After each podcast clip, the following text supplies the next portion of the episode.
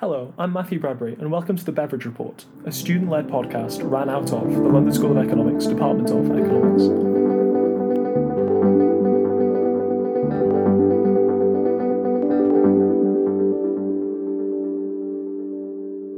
Today we sit down to discuss with Professor Sir Chris Pissarides. In 2010, he was one of three people awarded the Nobel Prize in Economics, and we discuss with him his life at the LSE before that event, after, and his work now with the Greek government defining Greek economic policy going forwards. Without further ado, um, first question How have you been adjusting to life under lockdown? What have you been keeping yourself busy with recently? Well, actually, in the lockdown, I've, been, I've become even uh, busier than before because uh, there are a lot more requests that come through to do on um, Zoom or Skype or whatever uh, software than before, which involved travel. But um, but life has changed the way I spend it because I used to travel a lot more, and of course I haven't traveled at all since um, uh, last March.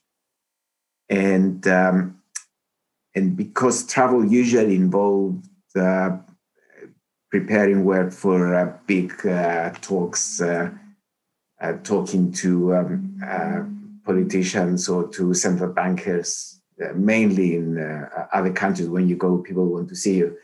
With that, has been uh, cut down completely. So I switched back to academic work, and I've written uh, two papers, in fact, since the lockdown, which uh, I, have presented academic seminars. You know, it's a little bit rusty, I guess, but um, I let the profession decide if they're worth publishing or whether. But uh, I, I, I'm, en- I'm enjoying switching back to academic work, sitting at a desk and just thinking deeper than uh, uh, being on flights all the time and uh, talking to politicians in a way that you would want to address yourself so that it's become more understandable.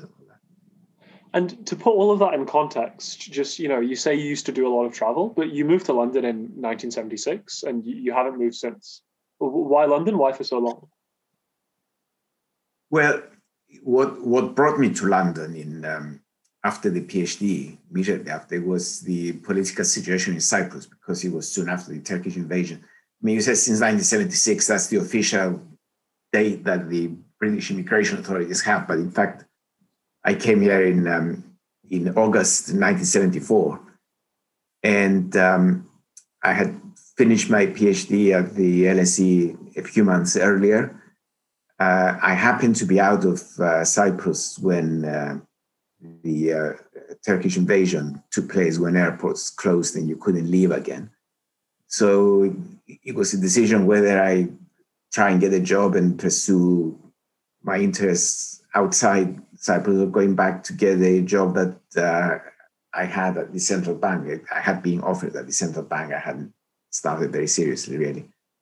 And I don't think there was any uh, choice when it's little Cyprus of uh, at that time half a million people and big Turkey or whatever it was at, at, the time, you know, 40, 50 million involved military conflict. But the intention wasn't to stay so long. It, it was just one thing brought another. And uh, I stayed here. You you've stated that your early difficult experiences at the LSE left a big mark on you, and you've also talked about when you were head of uh, the econ department um, for the three years leading to 1999. You tried to you seized this chance to kind of change things from the better. So again, I suppose my question is, what was the department like before you were head? What was it like when you first joined? Um, what were the kind of changes or initiatives that you really valued, and then how have you seen it grow since then? Well, it's um, it's quite interesting, in fact, uh, seeing what's been happening both at the LSE and, and the profession more generally in, in economics. But I, I, was a student, of course, at the LSE before. I not my undergraduate. I did my PhD at the LSE, and um, at that time, students were left entirely on their own. You know, the supervisor was there to see at regular intervals just to make sure that you are still alive and you are still there and you haven't disappeared without the administration knowing anything.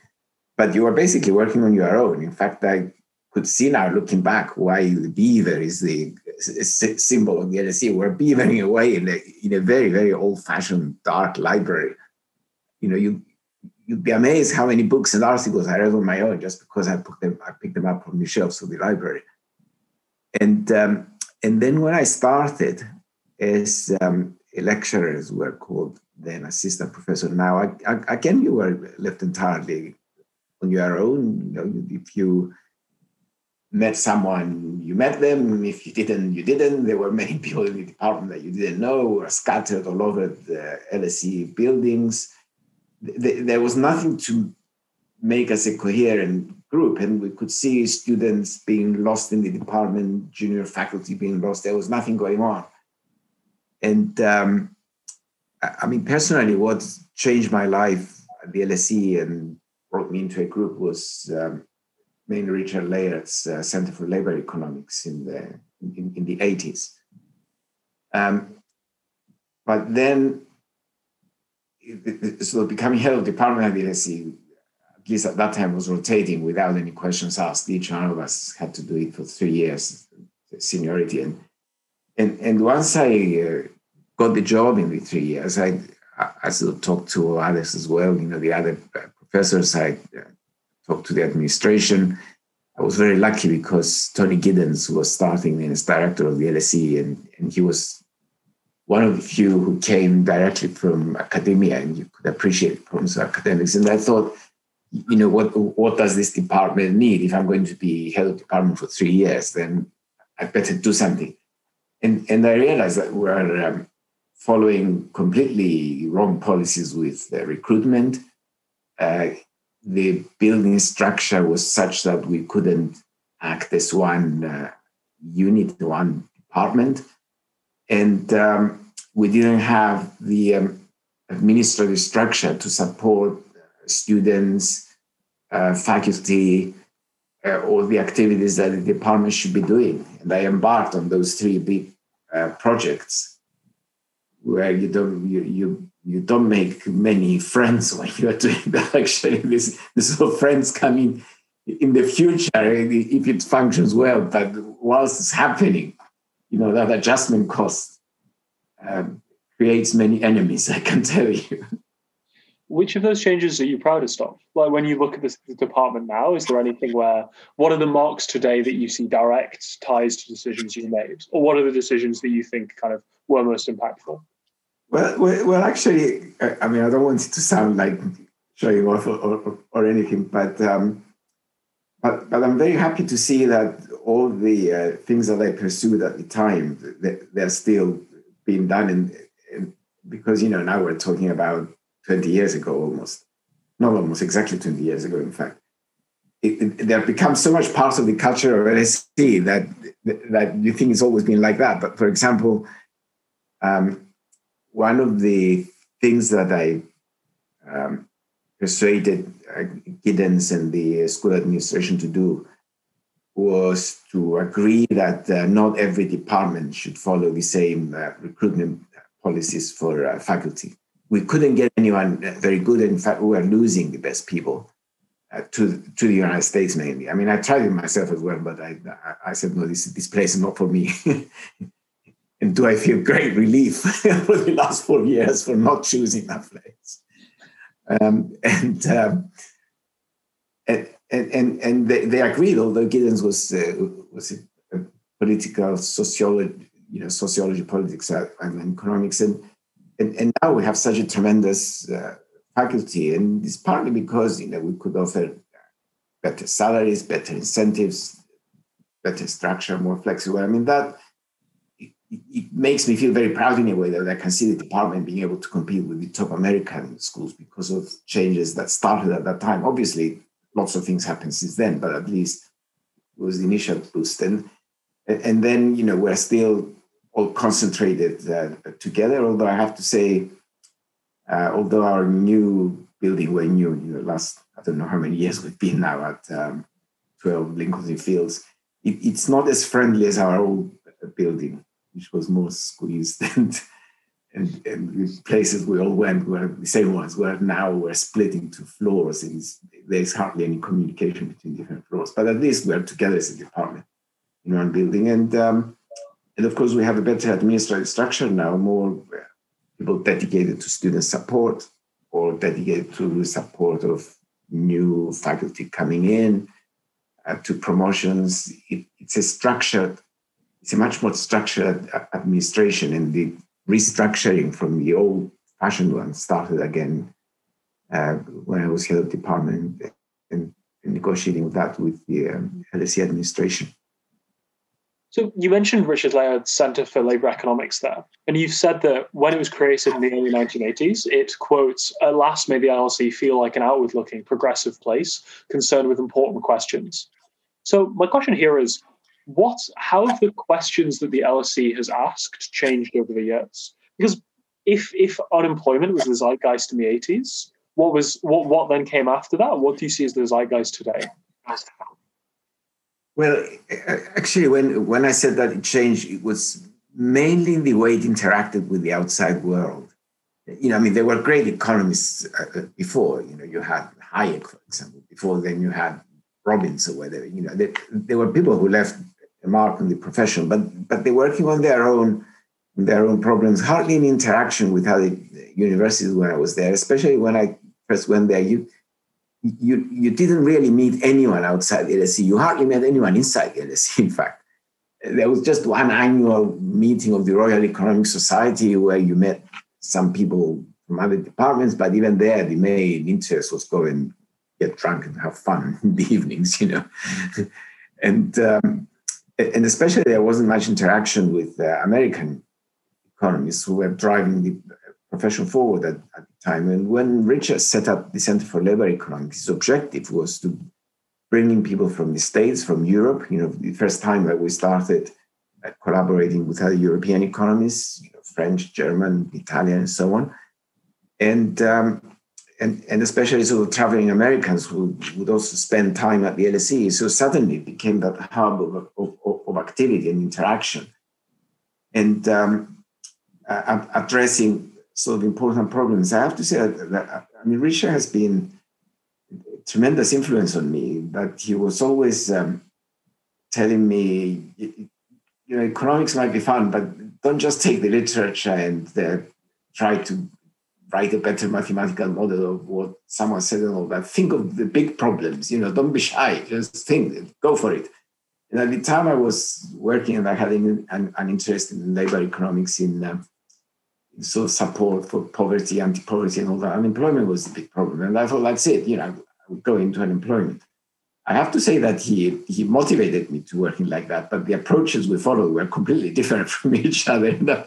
But he, he always showed an appreciation actually of what I was doing. I, have to say, but um, but at least in the beginning, the approach that uh, he and Steve Nickell, Richard Jackman followed, based on unions and monopolies and interactions was carrying more weight, at least in Europe, than the one I followed, which was more kind of decentralized based on frictions in labor markets and all that.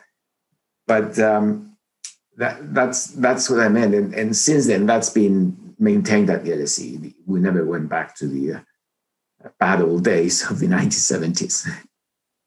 And then 10 years ago, you were the joint winner of the Nobel Prize in Economics. How did you find out the news? Well, the news, you just get a phone call at, um, I think, 11 o'clock uh, Swedish time, which was, uh, no, 12 o'clock Swedish time. It was 11 o'clock you take UK time. And, um, and, I have to say, I never thought that uh, I would get such a phone call or even thought about it. I mean, it's, it's an economist, you know that it's going to be the second Monday of October usually. So uh, that Monday, uh, I don't know, you're always speculating before and all that. I could see my name appearing in Ladbrokes bets, betting and all that. But in, in fact, I thought that um, there was very easy money to be made there because um, I, I, was sure, mainly because Dale, I mean, Dale Mortensen, my collaborator in everything in the, the, the previous uh, 20 years, he, he, he, was telling me that we had a good chance of what he was uh, hearing in the, the, States. And, and he said, he was saying, you know, it would probably be three, Peter Diamond, you, myself, Dale was telling me. But in Ladbrokes betting, Peter Diamond had different odds from Mortensen Pissarides. So you could you could have done a nice a nice trade there actually, but I thought never I never bet. Um, but uh, I, you completely ignore it. And especially that day, in fact, I, I had a cold and um, I, I, don't usually stay home from colds, but I thought, you know, I'd stay home and work. I didn't have any teaching on them on that Monday. I was working home. I thought I'm not going to answer any phone calls. I'm not going to do anything. And then my phone kept ringing, ringing, and then I looked at um, phone coming in, and there was I think it was forty. Is it forty three for Sweden? I thought, I thought it's coming from abroad. I wonder what it is. I, I still didn't think that it might be Sweden. I pick it up and it says, "Are you Christopher Pissarides?" And I said, "Yes." Said, Are you in a private space? I thought, you know, this must be a hoax of some kind, you know. And I said yes, and he said, "This is a very important phone call from the Royal Society of." Uh, Sweden or something. Can you take it? And, and, and then it suddenly dawned on me that it was Monday, 10th of October, whenever. And um, you, you, sit there and listen quietly, and, and you say, I better not say anything because whatever I say can only move in one direction. and then what did you do the rest of your day? How, how did you spend the prize money? Well, they said to me um, not to say anything. So um, I sent a few smileys around without saying anything, which completely puzzled people. And then um, it was 12 London time that uh, it was announced, and, and 12 and 30 seconds, I think, the first uh, congratulations email arrived from uh, one of my former PhD students. And then for about an hour or two, you know, that little window that opens when a new email arrives, I don't think that little window went off at all. so you just don't know what to say. But but then it's the biggest change that you um, that you that you find with the Nobel Prize. I don't know why it does it. I asked others, and it's, it's exactly the same. That suddenly everyone wants to know what you think about all kinds of things. So there were endless phone calls from all the newspapers, TV channels, friends, anyone you met in the past, you know, where suddenly you become knowledgeable, knowledgeable about everything in economics. And that's how um, life has been since then. You know, it's rather difficult to manage it. But um, well, when it comes to the money, of course, it wasn't that much because it was divided by three. We were not like the literature laureates who get all the money and then they sell all their books as well on the same day. In, um, when the um, it was Vargas, you know, the uh, the literature when we were there. I remember his first name, but I've got his, his books here. And then he, um, um, I went, I walked through when I walked through Stockholm when we went there together. There, I saw this very long queue in the one of the main streets, and I said, "Oh, what's this?" And he said, "Oh, the literature laureates is here signing books. Hundreds of people there, you know." economies are not like that. But um, but when it comes to how you spend it, I, I had one great uh, Irish professor at the LSE, Terence Gorman, the microeconomist, and he was um, working on very um, sort of mathematical, sophisticated models of consumption spending, you know, the permanent income hypothesis and all that. And, in one uh, graduate class we had, you know, I mean, he had the most wonderful Irish accent, which I'm not going to pretend that I could even get close to, but, he had, he had his glasses were always like that, and when he was talking, they were moving up and down like that, and and he was telling things in the funniest way possible. And then he was trying to explain to us about the permanent income hypothesis and the mathematical foundations of it, and how detailed calculations people do. And he said, telling about a moment, he said, uh, actually, I don't think that's how people spend their money. He said, you know, there's that wonderful story of that Irish guy who won uh, won the lottery, you know, loads and loads of money. And then they asked him, How did you spend that money? And he said, Well, I took my mom out for a meal. I bought her a, a TV, and the rest just fizzled out. I just don't know. He said, you know? So that's the story of my Nobel money as well. It just fizzled out, you know. And after one wins the most prestigious award in their fields, like what do you do next? I mean, you mentioned that you have to kind of pass through people wanting to hear your opinion on things, but you know, when it is the case that there's a pandemic and you have the time to write two papers, like what what do you decide to do with your time after you have the most prestigious awards? Well, actually, you you you, you don't have that much choice. Uh, the way I look at it, in terms of, um, of of where your comparative advantage lies. You know, you could obviously say, you know, I'm going to ignore this and carry on doing what I was doing, which I don't know if anyone does it in economics, but I can tell you the vast majority of uh, Nobel winners in economics don't do that because you keep getting invitations that look uh, too good to say no. If you're, especially if you are interested in in, um, in policy, in applications of what you do, which is the other influence that came from uh, Center, because the whole point of that was how to advise policy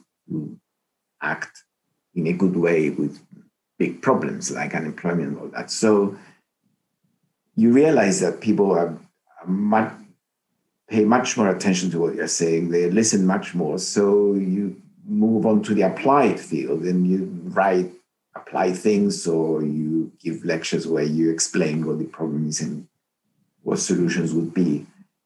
And as long as you do that well and you just don't throw unsubstantiated uh, comments or recommendations and all that, it's, I mean, it is enjoyable. I was, I, was always interested in that aspect of it. Now, you might think, oh, this is a good time to sit back and reflect and write books and all that. But writing book takes a long time, and there are so many things that come along for you to do that uh, uh, it's, un- it's unfortunate that many of us do. I mean, we're not like Joe Stiglitz, where he turns out what book in about two weeks or something, and it, it reads so intelligent as well, you know.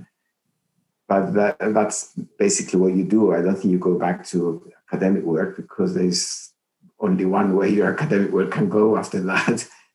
And um, occasionally, when I wrote like the last two academic articles, it was mainly so having the ideas and talking to uh, maybe some of my former students or collaborators, and they would say, "Well, you know, let's write a paper and then collaborate." And I say yes, and, and we do it. But most of the hard um, estimation or mathematical work is, been, is, been, is done by my co-authors usually. Although I would say, I mean, they always say my contribution is at least half. There are other things involved in writing a paper. So, how have your models and, and your work since then um, influenced subsequent research or labour market policies? What came after your papers? Well, I mean, you know, since uh, once you get the, the Nobel Prize or once the profession, your peers think that it's worth that kind of award. It's obviously influential in their mind in the way they do the work. And um, and there are two two kinds of applications. One is that um, now when you look at models of unemployment, especially unemployment policy, I mean they're basically our models that they're using. That those who draw the advice and those who do the research. I mean, you know, there there are active networks, research groups in search and matching. There is one that has hundreds of members and they meet every year to discuss new work in the area. So it's so it's it, it, it's a very active area of research in labor markets, especially when you're interested in uh, reasons for the breakdown of pure neo, of the pure neoclassical way of analyzing the labor market. And then the other side is that the the approach itself of um, of uh, assuming that there are what we call frictions, which is like a a kind of cost of adjustment that might be involved in imperfect, imperfections, in mismatches.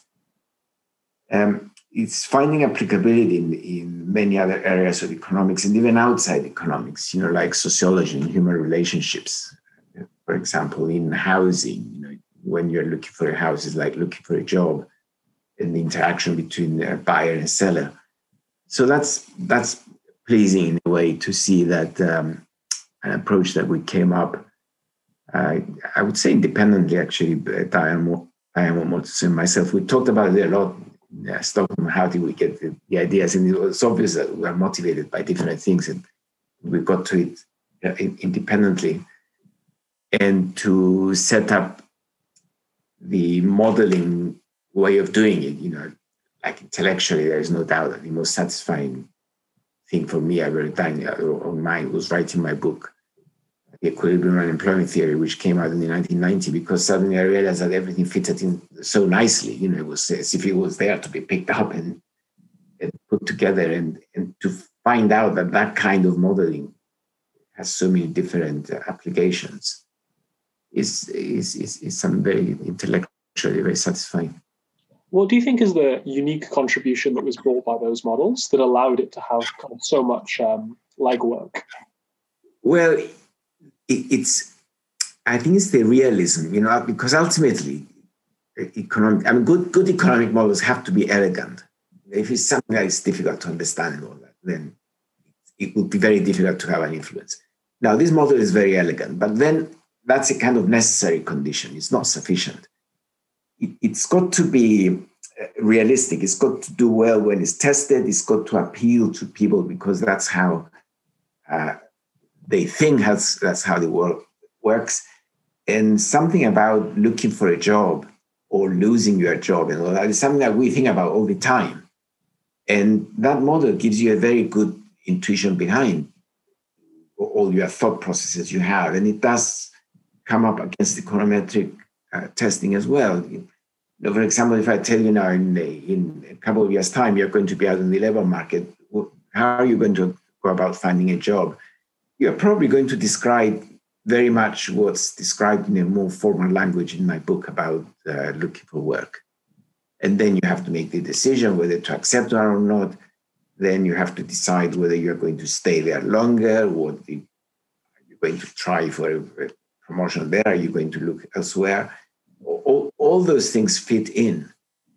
So it, it, it's something that appeals to people to, to use. You know, it's it, it's a little bit uh, ironic in a way because I think that's one of the biggest success of the models, um, and it does come up with very good um, policy recommendations for uh, reducing the burden of unemployment, for making sure you uh, take better advantage of the resources of a country, of a labor market to generate more jobs.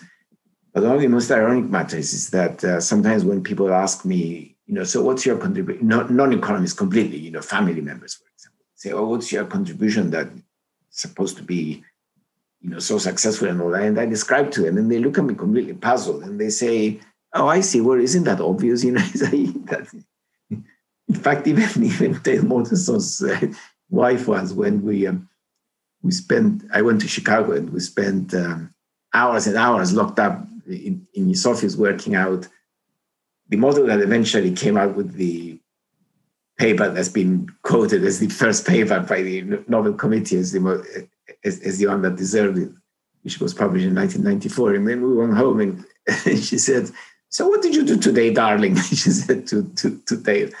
He said, well, you know, we described how when um, when you have a company and it has jobs and then uh, something changes in the market and uh, and it's no longer profitable to keep all the jobs, then it will dismiss some of the workers and those workers will look for another job. And then depending on uh, what unemployment support there is, they might get a job quickly or not quickly. And she looked at us completely puzzled and she said, Oh, is that all? and then you don't blame them.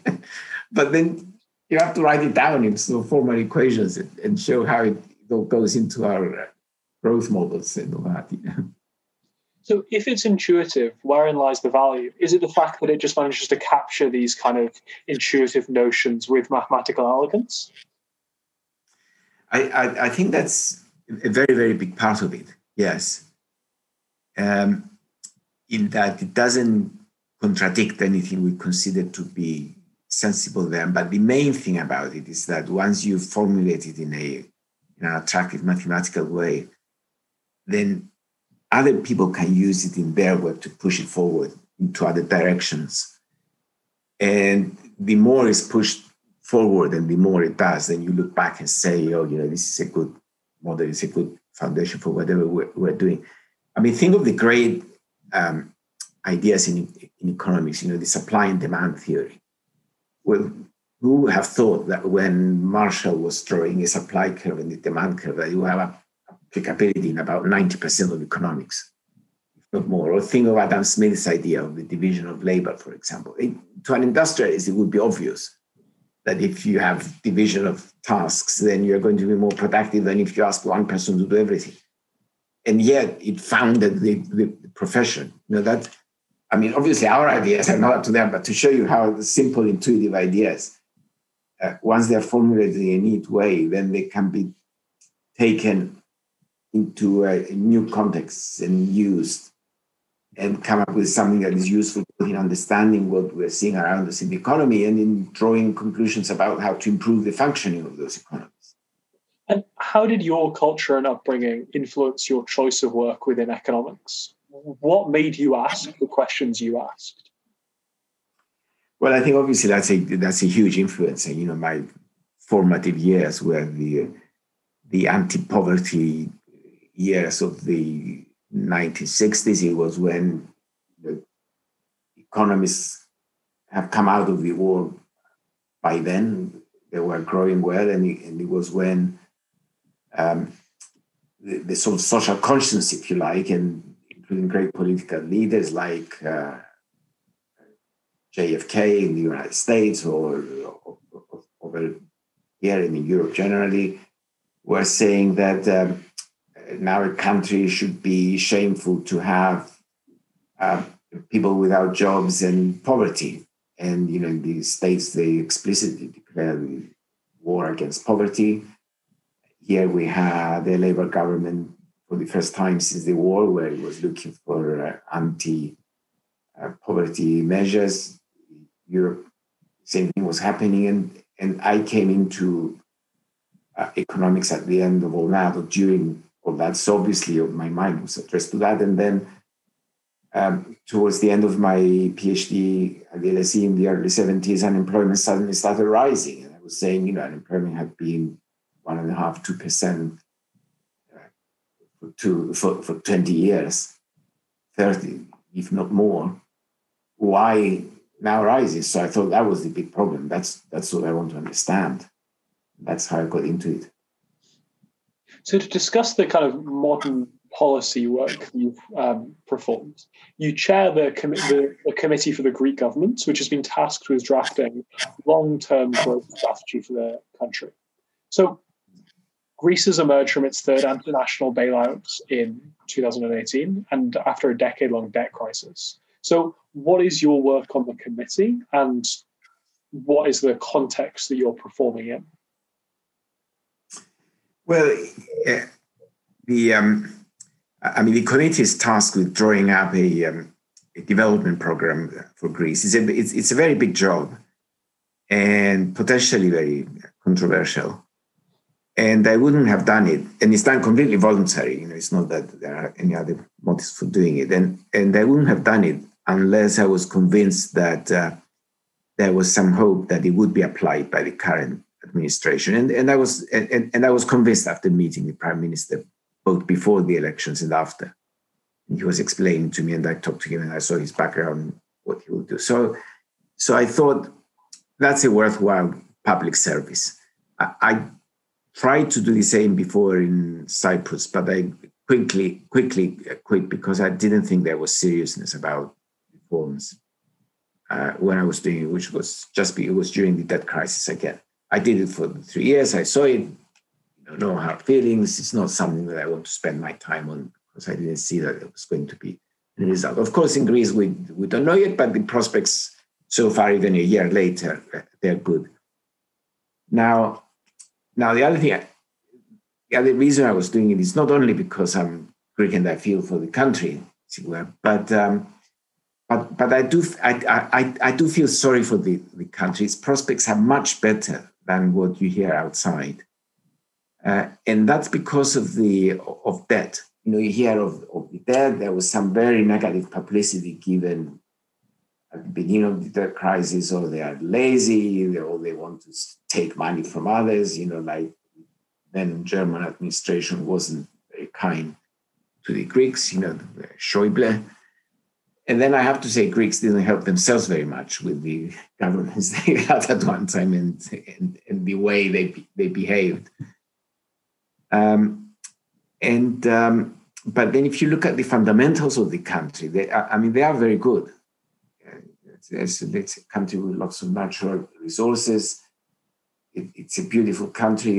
It's got um, cultural heritage like no other, with the exception of Italy, maybe. You know, there's no reason why they shouldn't be considered equally. It, has got a um, highly cultured and educated uh, population. it, it should be doing a lot better than what it is. So I thought, you know, here is something where the raw material is there, as it were, if you know how to kick it into action. And there is someone in charge who's prepared to do it. So just go in and draft your program and um, hope for the best. So there is hope. What was the prognosis for Greece pre-COVID, and how has COVID changed the kind of long-term growth strategy?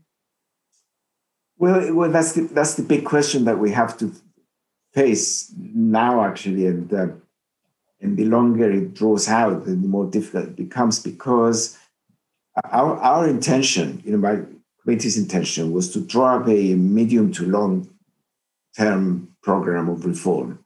So we're thinking about um, the government has secured majority for the next five years. So we're thinking of something that would at least take five years to implement. We're thinking about 2030 as the time it will have an impact, if not beyond.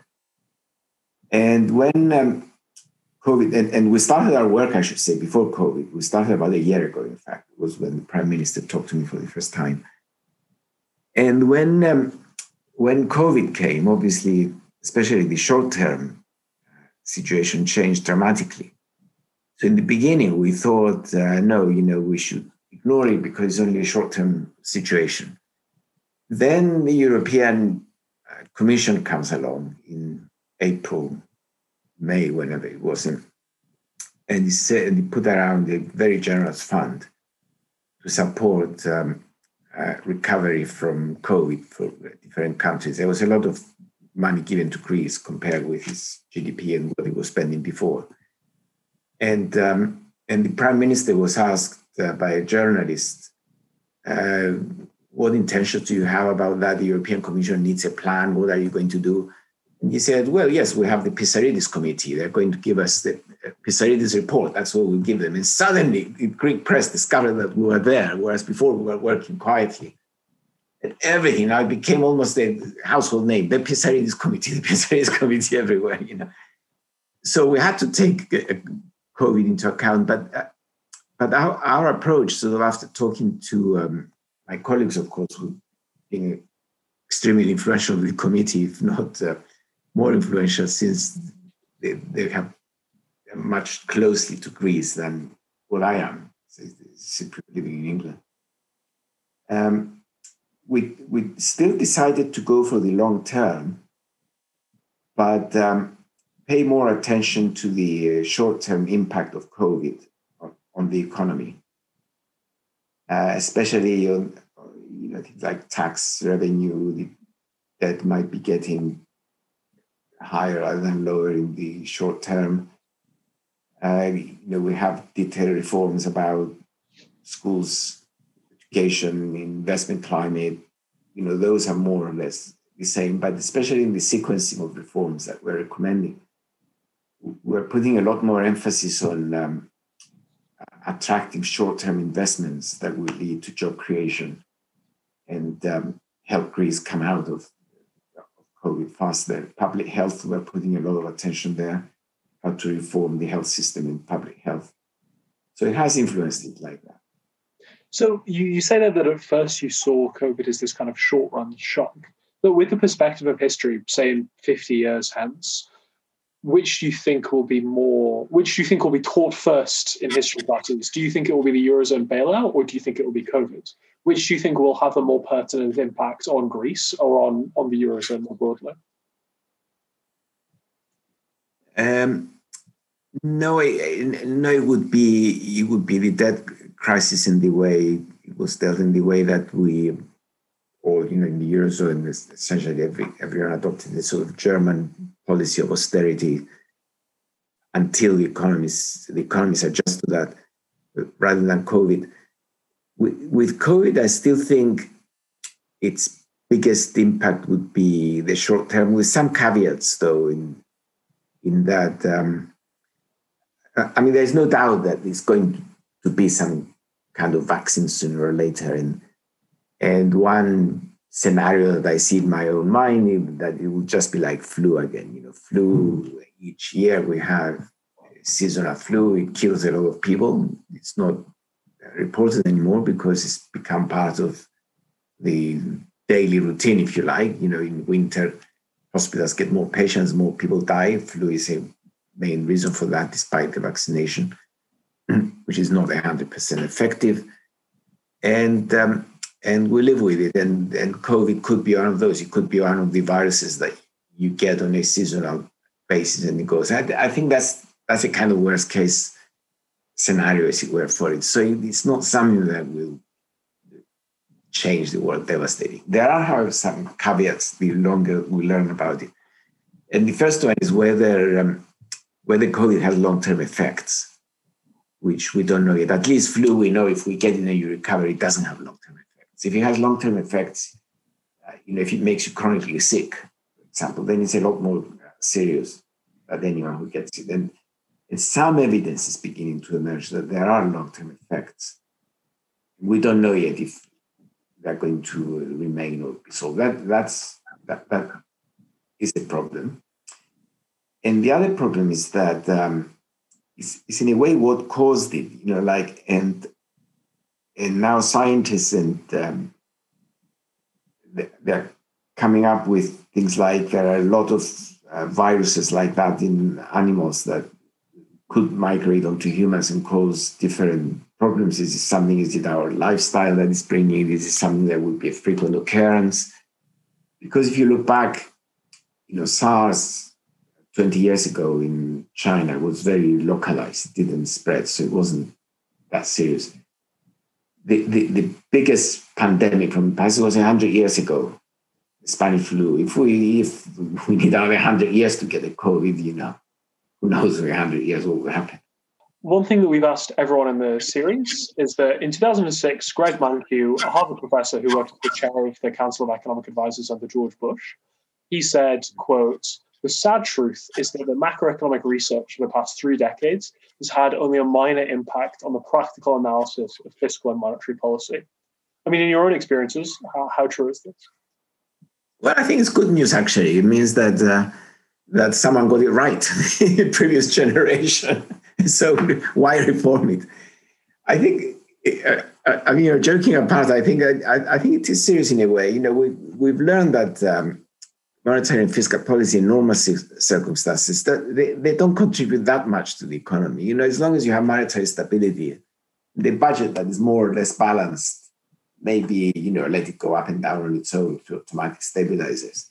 That that's all you want from your monetary fiscal policy. And, and, and what that is telling us is that economic policy, which is still absolutely essential, I think, for a country to run well, it has to be micro policy. You know, you're uh, t- targeted onto individual issues. You know, if if if if a country runs at say eight percent, nine percent unemployment in normal times, like Spain, then the way to solve it is not a, a Keynesian uh, fiscal policy. It's not going to do it. You, you have to follow micro policies that, that address the particular issues that give 8% unemployment in that country when in, in, in Britain is 4%. You know why? It's not because there are more deficits in Britain than there are in Spain. So, t- taking what Mankiw said, uh, yes, you know, we learned that monetary and fiscal policy don't do very much as long as they're finely evenly balanced on average. And therefore, if you want to deal with the economy, try and find other policies that are addressing particular issues in particular targeted ways. How do you think your own work has impacted the practical analysis of policy in the last three decades?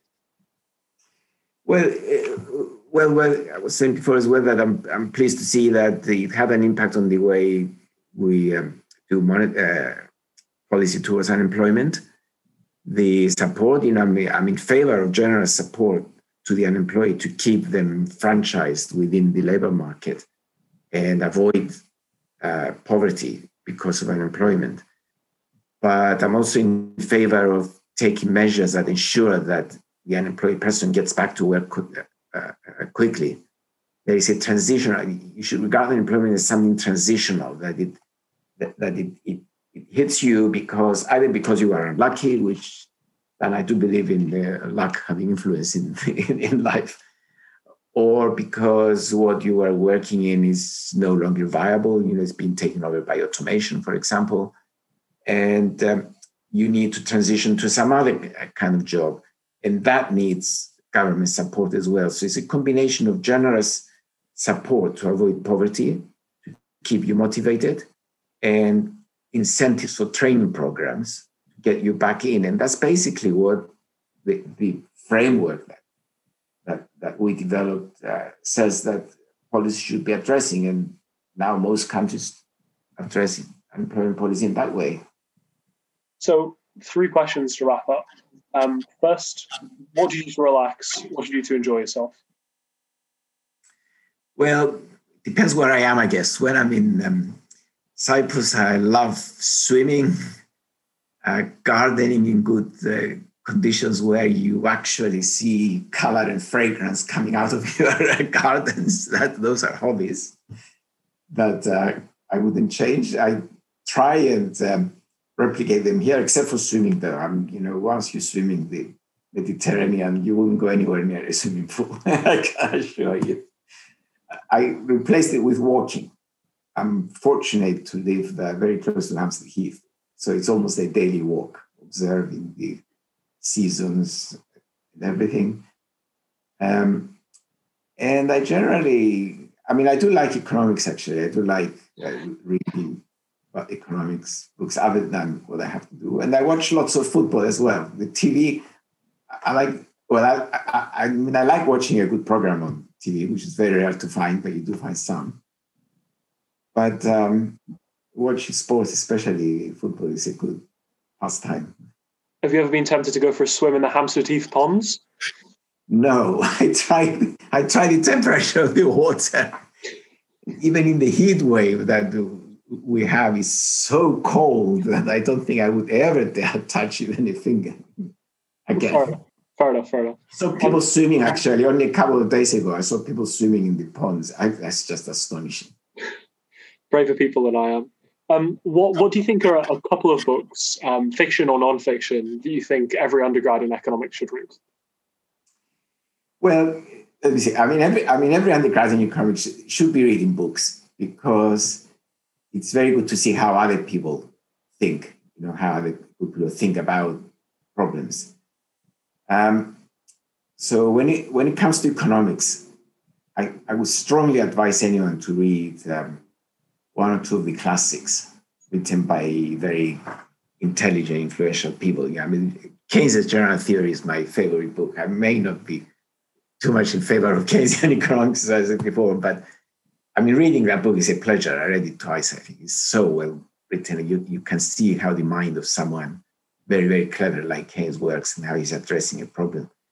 And, and I think that's very good. That would be very good for undergraduates to read, or read a bit of Adam Smith's Wealth of Nations. I read sections of that as well when I was a student. Or uh, my, I had a supervisor at the PhD, um, Japanese professor Michio Morishima, who was saying to me most fascinating book he read and then so he went into economics was uh, Hicks Value and Capital. So I read Hicks Value and Capital as well, and I could see what would motivate him. It is a logical way of thinking. That that helps students think uh, themselves in that logical way. Out, outside economics, uh, actually, what I um, find fascinating to read is is something similar, but not technical, obviously, and more outside. Is that it, even if it's fiction, you know, beautiful language, the way they approach a problem, um, the whole sort of interactions that take place. You know, for example, I've read books about the lives of mathematicians and how they were influenced I mean, I'm always fascinated by the way mathematicians think, you know, all the way from Archimedes to modern times, you know. Um, and then good literature, you know, something like a book by Ian McEwan, for example, when I read it completely uh, different, you know, your mind sort of, I mean, other authors like him as well, or, or history books. I do read a lot of uh, history. The, the book I read now is sitting on my shelf for two months because I haven't found I haven't had time to read was um, uh, a very well researched book, apparently, reading from the review about um, how Rome, and the Roman Empire, failed because they didn't control pandemics in the cities. It's called, it's called The Fate of Rome. I can see it opposite me. It's there waiting for me to finish with these urgent deadlines I have and go and read it. That, that kind of book I re- recommend very strongly because broadens your mind it makes you realize that what you're doing is not just this little narrow field of economics that you're interested in, but it's a lot of interesting stuff and interesting thinking outside. And finally, as ever, what gives you hope? Well, I'm a, I'm, I'm a very optimistic person in life. Whatever I see, I, I, I can see the bright side of it and the way forward. I mean, I've taken lot from my mother. It used to annoy me in the beginning that she would tell me that everything that happened was good. I say it just cannot be. And now I have the same. It's like I might be watching uh, football and my team scores a goal and I think, oh, they're going to win the league. That goal was so good. That's it extends to that. So, so, so I do have hope that we're going to solve the big problems uh, of the world. I think you asked me earlier, you know, if I was starting now, what would I consider to be the big biggest problem? I think the biggest problem would be inequality. I'm very concerned about inequality as such that there would be, you know, human, there would be such huge divisions in the human race but I'm optimistic that we're going to uh, tackle it sooner or later, just like we tackled so many. And, and also, you know, I'm optimistic that I thought there would be a vaccine by now, for example, with COVID. But, you know, surely medical research, they have medical professors. So generally, uh, whatever I do, I'm very hopeful. Well, perfect. Professor, thank you for your time. Okay, thank you very much. And to you, the listener, we thank you for listening and we hope you tune in again next time.